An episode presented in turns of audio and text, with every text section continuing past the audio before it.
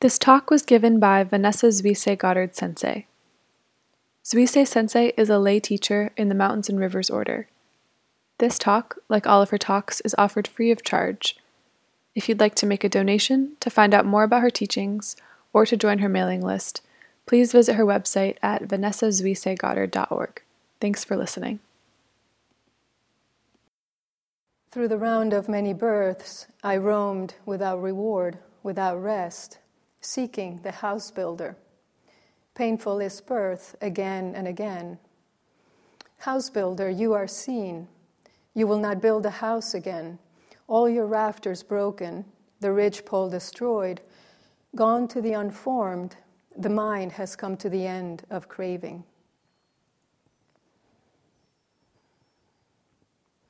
I wanted to speak about prajna, paramita, the perfection of wisdom. And in the Theravada listing of the paramitas is the fourth after renunciation. In, in the sixth paramitas, the Mahayana list, it's the, the last one. And in the sutras, it is said that its characteristic is to see the, the real specific nature of phenomena and that its function is to illuminate. That the way that it manifests is non confusion, and that the, that concentration of the Four Noble Truths are its proximate cause. So they are the out of the, the thing that wisdom arises out of concentration and the Four Noble Truths. And Prajna Paramita, perfect wisdom, is, uh, of course, the basis for the Prajnaparamita Sutras, the literature, perfection of transcendent wisdom. And transcendent, in part, to differentiate it from knowledge, intellectual knowledge. But transcendent also because they go beyond our commonly held belief in a solid, fixed, independent self.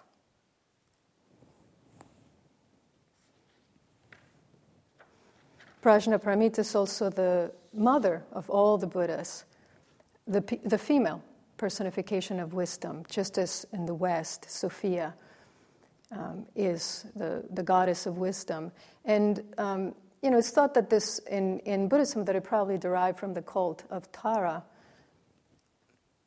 And I, I remember towards the end of her life, Kaijin, um,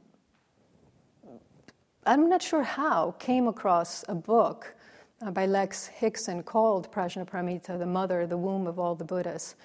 And she was delighted by this um, idea of wisdom being female and being the mother, the, the, the source out of which all Buddhas are born.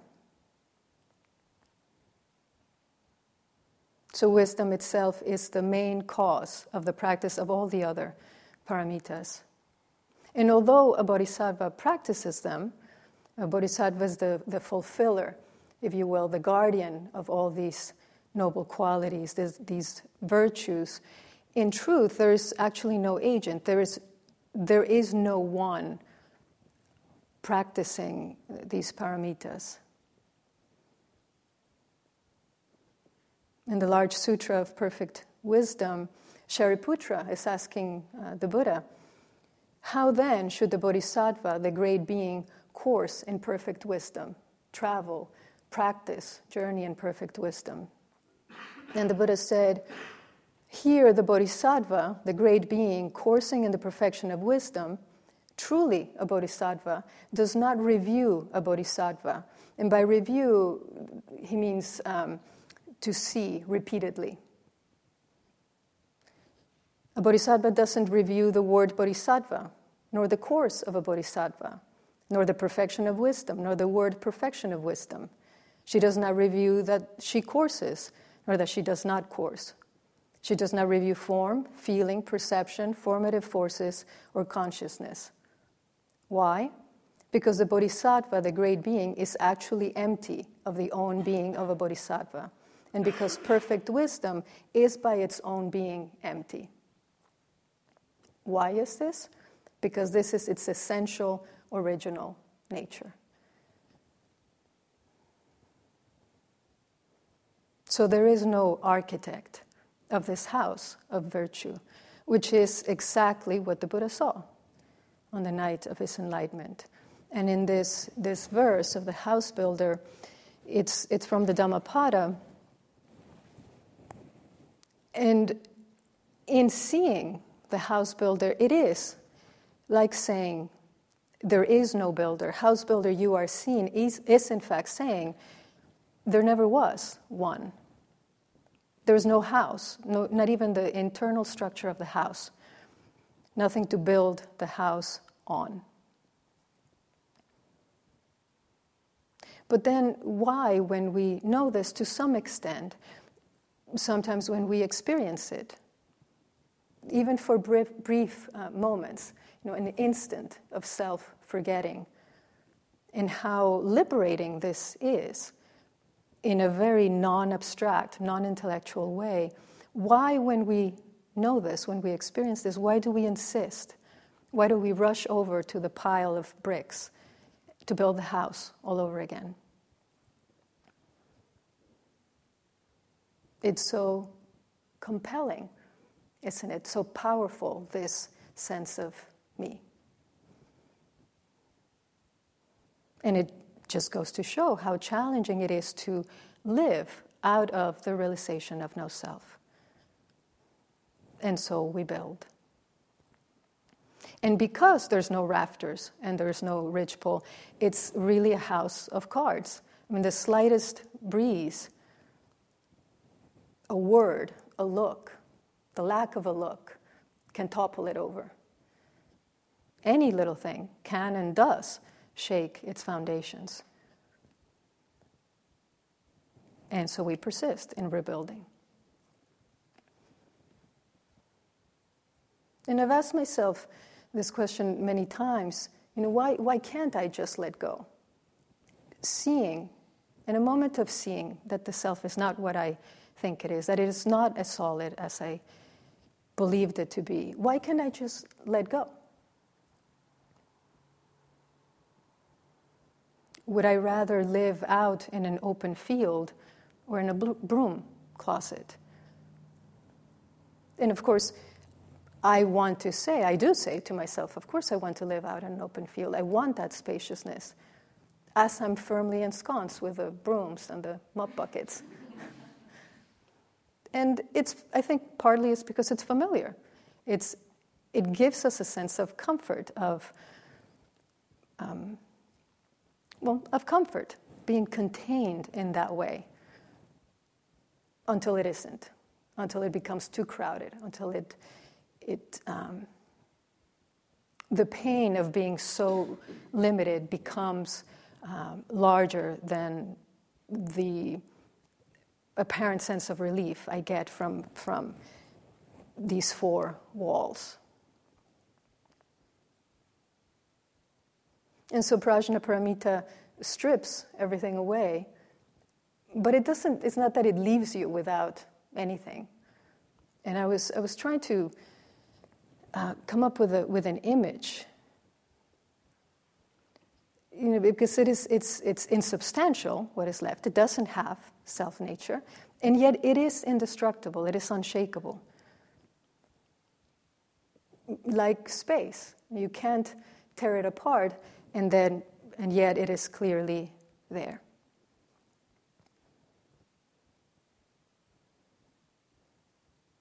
A few months ago, uh, we were working with uh, the Zen kids. We were doing a series on the five elements the fifth element being space. And so we had gotten to space, and we asked a couple of the kids to bring, to build a house out of Legos. And they did. They built a magnificent house. You know, it had several tiers on the roof, windows, doors. It was beautiful. And the plan was to slowly take it apart and keep asking the question, you know, if you remove this, is this still a house? What if you remove this part? Is it still a house? And I had imagined that we would show the house and everyone would woo, would ooh and ah, really admire it, and then that we would very gradually and out of respect for the kids who had spent all this time building it, we would very gradually just take it apart. Except Anjan was leading the activity. and so he takes the house and he says, okay, so this is the house and this is what we're going to do. Actually, no, he didn't say what we were going to do. He said, you know, so everybody sees the house. And he just started taking the thing apart. And I'm thinking, oh my God, it's Wreck-It Ralph. And I'm looking at the faces of the kids and thinking, how are they going to take this? They actually took it very well, I have to, to say. Um, and so he started just taking the whole thing apart. You know, he took the ceiling off first. Is, is it still a house? He took one wall. Is it still a house? And, you know, we had a good, great discussion with the kids. And of course, what we were left with is all that space. And we asked them, at which point did it go from a house to not a house? Could you, could you identify that moment, that instant?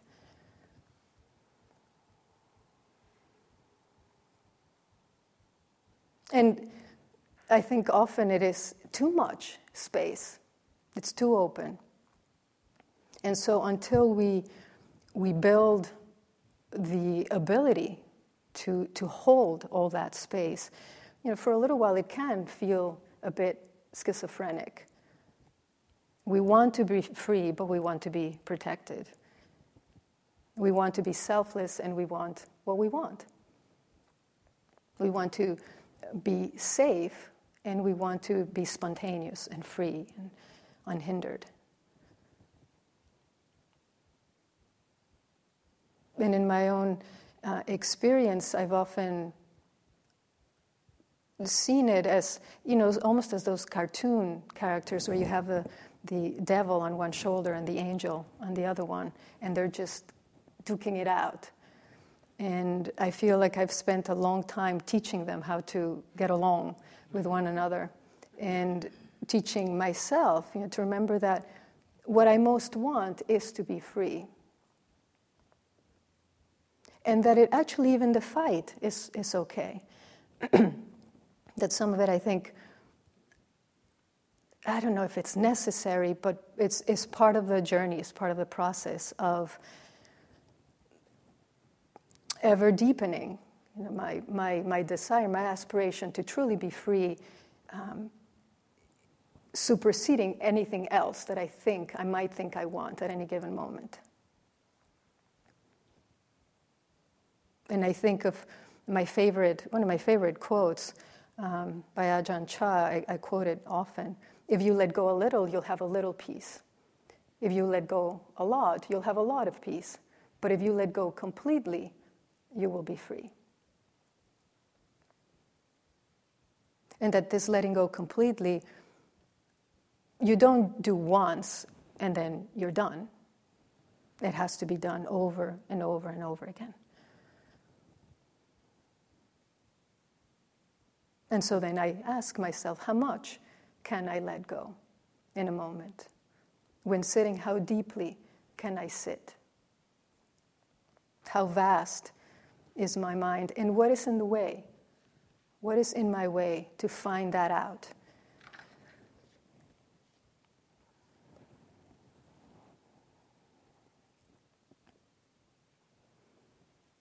Rohatsu is a, a celebration and a reliving of the Buddha's enlightenment, as Shugen Sensei uh, said yesterday.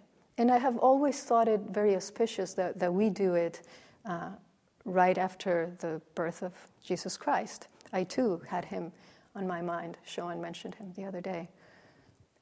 A wisdom being. And I know that it was not his actual birth, and Christmas is a pagan ritual. But growing up in Mexico, the Nativity was a, a, a very central theme at Christmas time. And we had in my family what I see now as a very uh, sweet and actually very powerful ritual where um, we usually had a very big crowd on Christmas Eve.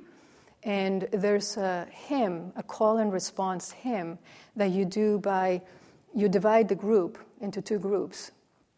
And half of you is inside the house, and half of you is outside preferably with some sort of screen, so there is a barrier, and yet you can see each other.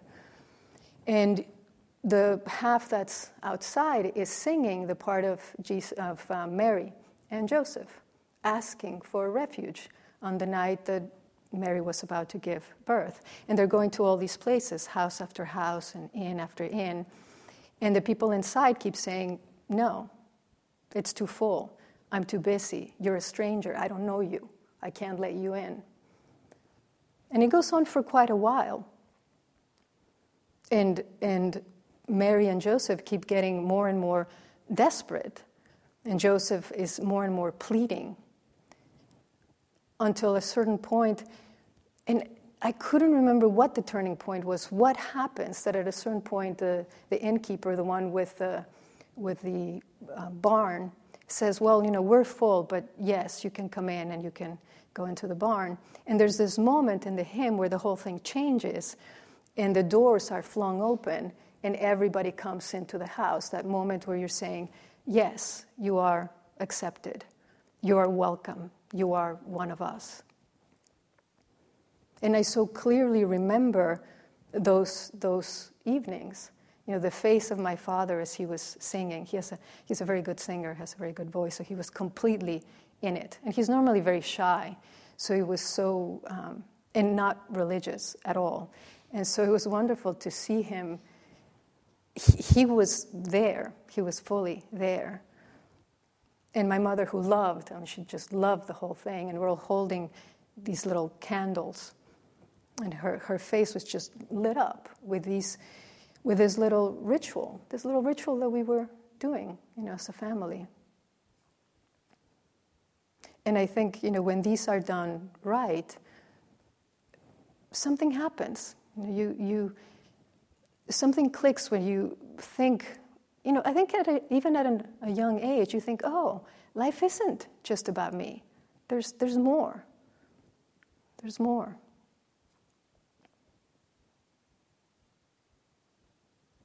And we are so, in this week, reliving the Buddha's vigil before his enlightenment. So it isn't just another session, just a, another session where we're intensifying the schedule.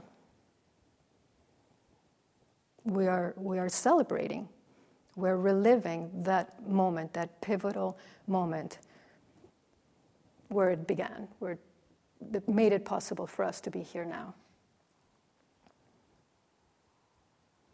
And I found a very nice account of, of the Buddha's uh, enlightenment in a, a, book by Walter Henry Nelson, who's British. And, and I think he describes very nicely what gets in the way of perfect wisdom, and certainly what, what that, uh, that moment of meeting Mara that Shugen Sensei was describing yesterday, what that was in, in a very visceral way. Uh, Mara means death, and it is the, the negation of bodhicitta, our aspiration to awaken. So Mara thrives, feeds on everything that wants to keep us asleep. And so Mara, as we know, the story sent his armies to stop the Buddha from awakening, because that would have been the death of Mara. And he first sent the demon of self, Attavada, which is the, the theory of self, theory of, of a soul, of a being. And this demon said, You know, if you're going to become enlightened, that's fine, but do it for yourself, just for yourself. And the Buddha recognized him immediately and just dismissed him. And so next Mara sent Vicikiccha, doubt. Look at everything that you've done so far, and look at everything that you've given up the palaces, your wife, your son, your parents, six years of your life given to these ascetic practices. And what do you have to show for it? So far, not much. Nothing exists anyway, so what you're doing is, is in vain. Why, why even bother? You're deluding yourself. That should be a familiar voice. And it's pernicious because it's so reasonable. From its perspective, it's always right. If you want to find evidence for the absurdity of your practice, you will. And the Buddha sat steadfast. And you know, I was I was reflecting on that, and you know, steadfast. I think the image that we have is so so um, upright and so unmoving. It could have been a roller coaster, for all we know. I mean, he could have been really struggling. He could have been, you know, swept away and come back. But the fact is that he stayed on. He stayed on. He didn't bail. And so next Mara unleashed attachment to rituals, Silabbata Paramasa, and saying, How dare you think yourself greater than all the Brahmins that have come before you? How can you doubt their teachings, the sacrifices, the rituals? Why do you think that this is not necessary? And the Buddha said, Well, the truth has nothing to do with outer forms. They're skillful means, they're means and not goals in themselves. And the night kept getting darker. And Mara then sent Raga, the king of passions. And that's usually the scene that is um, brought up and you know, depicted. All the, all the sexual fantasies, all the desire, all, the, that, all those impulses to get up. This is uncomfortable. This is painful. There is something so much better somewhere else. And he stayed unmoving. And then he confronted rage, hate, destruction. Ruparaga, the lust for life, the lust for fame, self righteousness, the fiend of pride, ignorance, and it just kept going.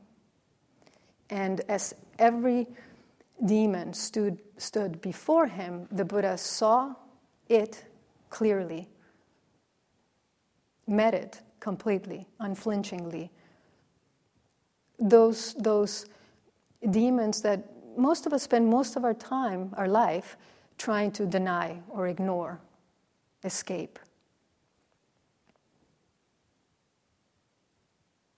And it sounds so heroic, his struggle. And in one way, I think it, it was. But maybe it wasn't, again, maybe it wasn't unflinching.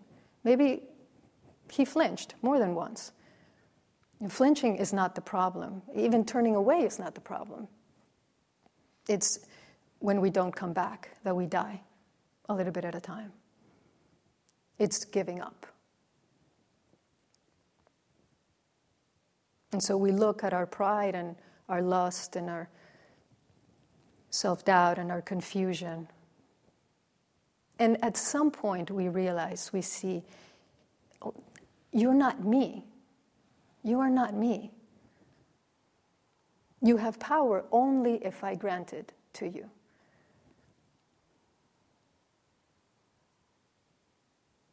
At a certain point, we see that we're, we are the ones doing all the building and that we don't have to.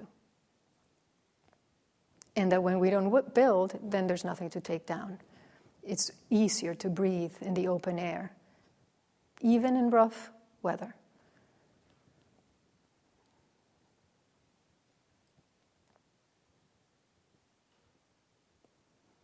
Khandro Rinpoche was, was speaking about not dwelling and how much she has uh, tried to not have a, a, an abode, a, a dwelling place, because of all the trouble, all the conflict that comes with it.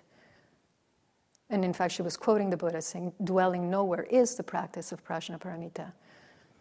And then she was talking about um, the, the Western mind, really, and how we, we grasp at labels, at roles, at, at meaning, at position, how we build our houses, essentially. And she was saying, you know, I've spent 20 years teaching Westerners, and I thought I understood. I understood the Western mind, but she said, you know, I'm not, I don't know, I'm not so sure. Because she said, you know, in the East, roles are, are more fluid, you know, if you're, if you're saying you're serving the Dharma, You know, in one moment you may be sitting up in the throne uh, teaching, and the next moment you can be cleaning the bathroom, and the next moment you're leading a class. It's fluid. And she said, but here in the West, you know, you have, you have these, these roles, this, these positions. She's like, you know, like executives, for example, that say but don't do. And you have officers who are supposed to do, but they're not told what they should do. And then you have administrators who are just there. They're not told what to do, they don't really have the authority to do anything, but they're expected to do something. And she said, Why? she said, You know, we have roles too. I mean, the president, we have the president and the treasurer and the secretary. She says, But the president knows they're not the president. The treasurer knows they have no control whatsoever over the finances. The secretary knows they have the least amount of information about what's actually going on. And so it flows.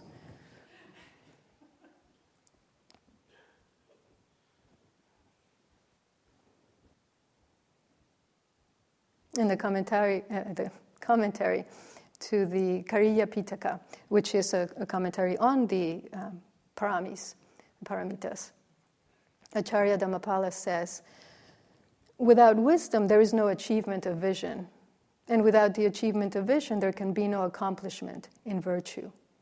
One lacking virtue and vision cannot achieve concentration. And without concentration, one cannot even secure one's own welfare, much less can we provide for the welfare of others. Therefore, a bodhisattva practicing for the welfare of others should admonish themselves Have you made a thorough effort to purify your wisdom? For it is by the spiritual power of wisdom that the great beings established in the four foundations benefit the world. Hell beings enter the path to liberation and bring their faculties to maturity. Ardently practicing, we ask ourselves Have I made a thorough effort to purify my wisdom? And purify, think, um, establish, cultivate, manifest without impediment. Do I actually see that the self is empty? That the breath has no self nature, that a koan, that awareness has no fixed form. And if I don't, what is in the way of me seeing? What do I need to do to work with this? Because there's a time to practice wholeheartedly.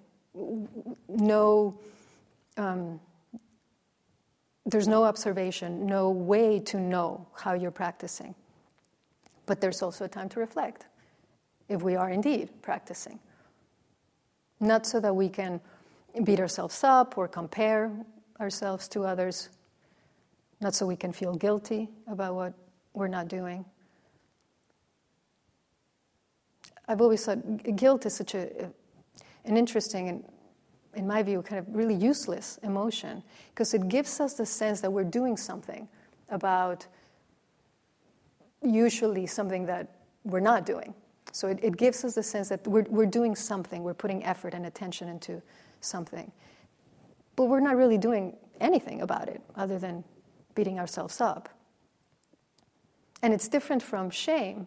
Uh, shame, interestingly, in, in the sutras, is used as a skillful means. There's a sutra that's called A Sense of Shame, where it says that uh, shame leads to a person's non decline. Respect respect for shame leads to a person's non decline because shame is the, the signal that we have transgressed somehow. And so it stops us, hopefully. And it, it compels us to look for a different way because we don't want to feel that way again. It compels us to, to look for an alternative.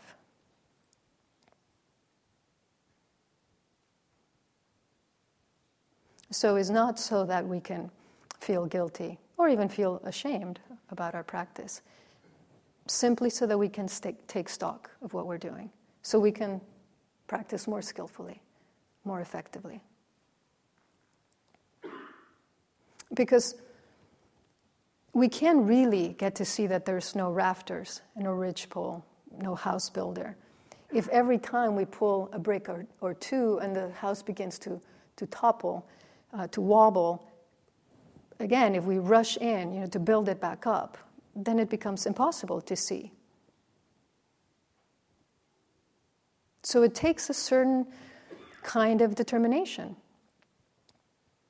to, to tear up the house beam by beam and, and not hesitate, not hesitate when things begin to look a little bare.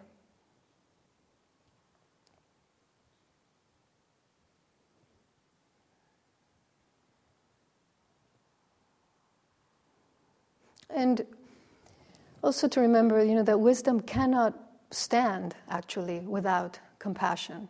You know, that, that, that emptiness is not cold and is not um, detached. That, that together the two are the fundamental condition of these, these paramitas, so that with, with wisdom we, we perfect the character of a Buddha. This, that's what these virtues do. And through compassion, we, we cultivate the ability to actually do a Buddha's work. Through wisdom, we understand our own and others' suffering. And through compassion, we vow, we work to alleviate that very suffering. Through wisdom, we aspire for enlightenment, and through compassion, we remain in the world for the sake of all beings. And so, in a very fundamental way, through wisdom and compassion, we don't make our lives difficult. We don't make others' life difficult. And so, you know, when things get abstract, we want to really be very, very concrete, um, is not the right word, just very, very practical, very grounded. This is about not creating more suffering and alleviating the suffering that is already there so, so that we don't get lost in, in, um, in theories. Because when we, when we look at our world now, when we look at the world at any point, probably, uh, it, is, it is enormous, the degree of suffering. And it it is a perfectly valid question to ask, you know, what good is it to sit on this seat and to be quiet and to look at my mind? To see that the self is empty. What good is it when people are dying?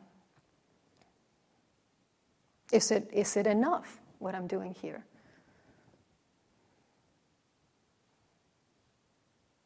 And I think one way to think about it is, is um, to make it as specific as possible. You know, it's not countries that go to war, it's not governments that go to war, it's people. It's not a mob that kills a person, it's people, it's individuals who each of them are telling themselves a story, have a certain understanding of themselves and of the world, have certain beliefs, have certain opinions that corroborate what we think we already know.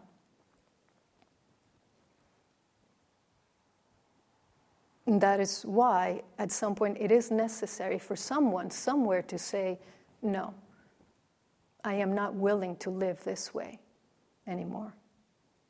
Which is, of course, exactly what the Buddha did.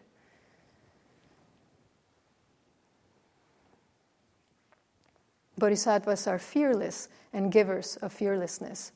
They are devoid of delusion and devoid of craving, accomplished in knowledge and accomplished in conduct, possessed of the powers and possessed of the grounds of self confidence. But since there is no self, then what is that confidence based on? Wisdom, perfect, transcendent wisdom that understands clearly what the self is and what it's not. And we think, I can't, but that's not me, but I'll never. And I say unto you, you are, it is you, and you can, because you are already a Buddha. And you know, whether we know this or not, whether we believe it or not, it doesn't change the actual fact. It very much changes how we act, of course. But it doesn't change the, the fundamental truth. Buddha nature pervades the whole universe existing right here now. And it's not even is not limited to human beings. It pervades everywhere right now.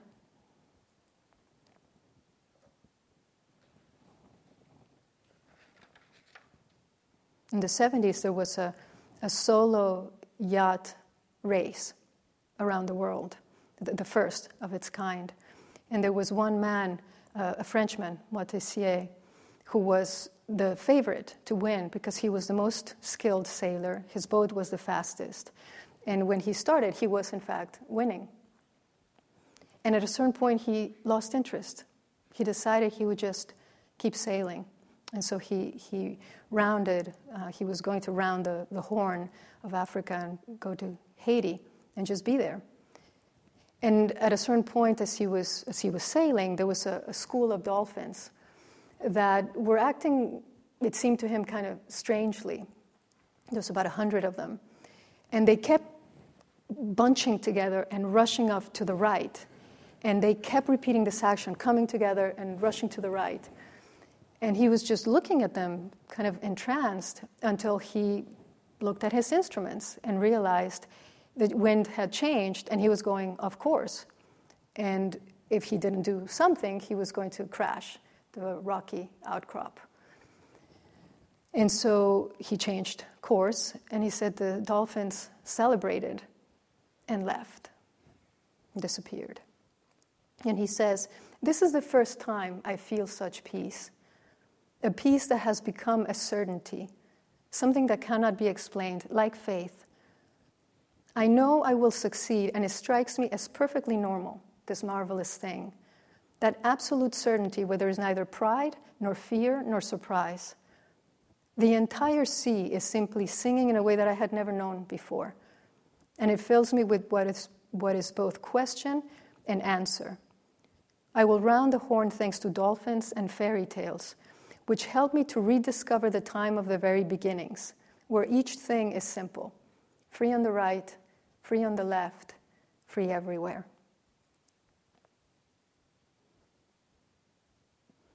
That is the self confidence of someone who knows his place in the universe. And you know, when you see a picture of him, um, he's sitting on the prow of his boat, uh, shirtless, with a huge beard in full lotus. so he clearly knew something as he was setting out, um, and it was just confirmed by his journey. But this was a true knowing, what we call wisdom. And we too already know something before we set out. If that wasn't true, we wouldn't have gotten here. We wouldn't have gotten this far. But we have come this far to see the, the real specific nature of phenomena, to see very specifically the mechanism behind my anger, behind my doubt, my jealousy, my, my uh, confusion, my pride, to see the illusory nature of that architect.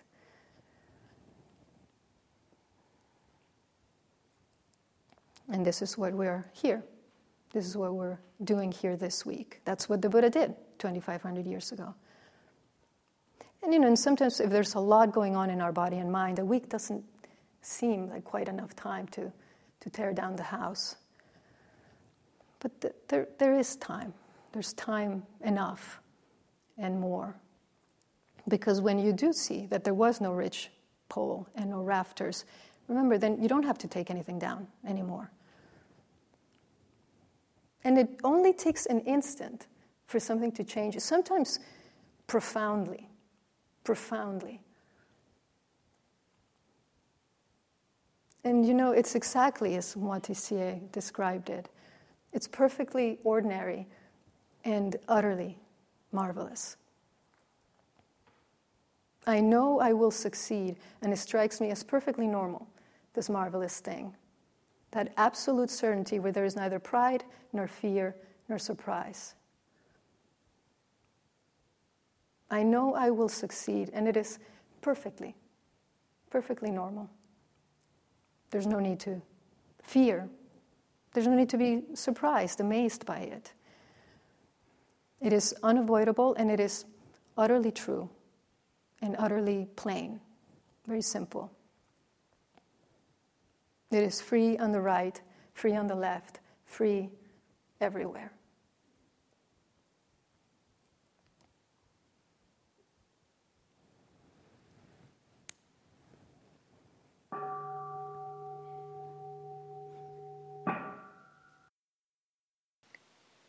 For more talks, to get information about Zuisei Sensei's upcoming teachings, or to join her email list, please visit vanessazuiseigoddard.org.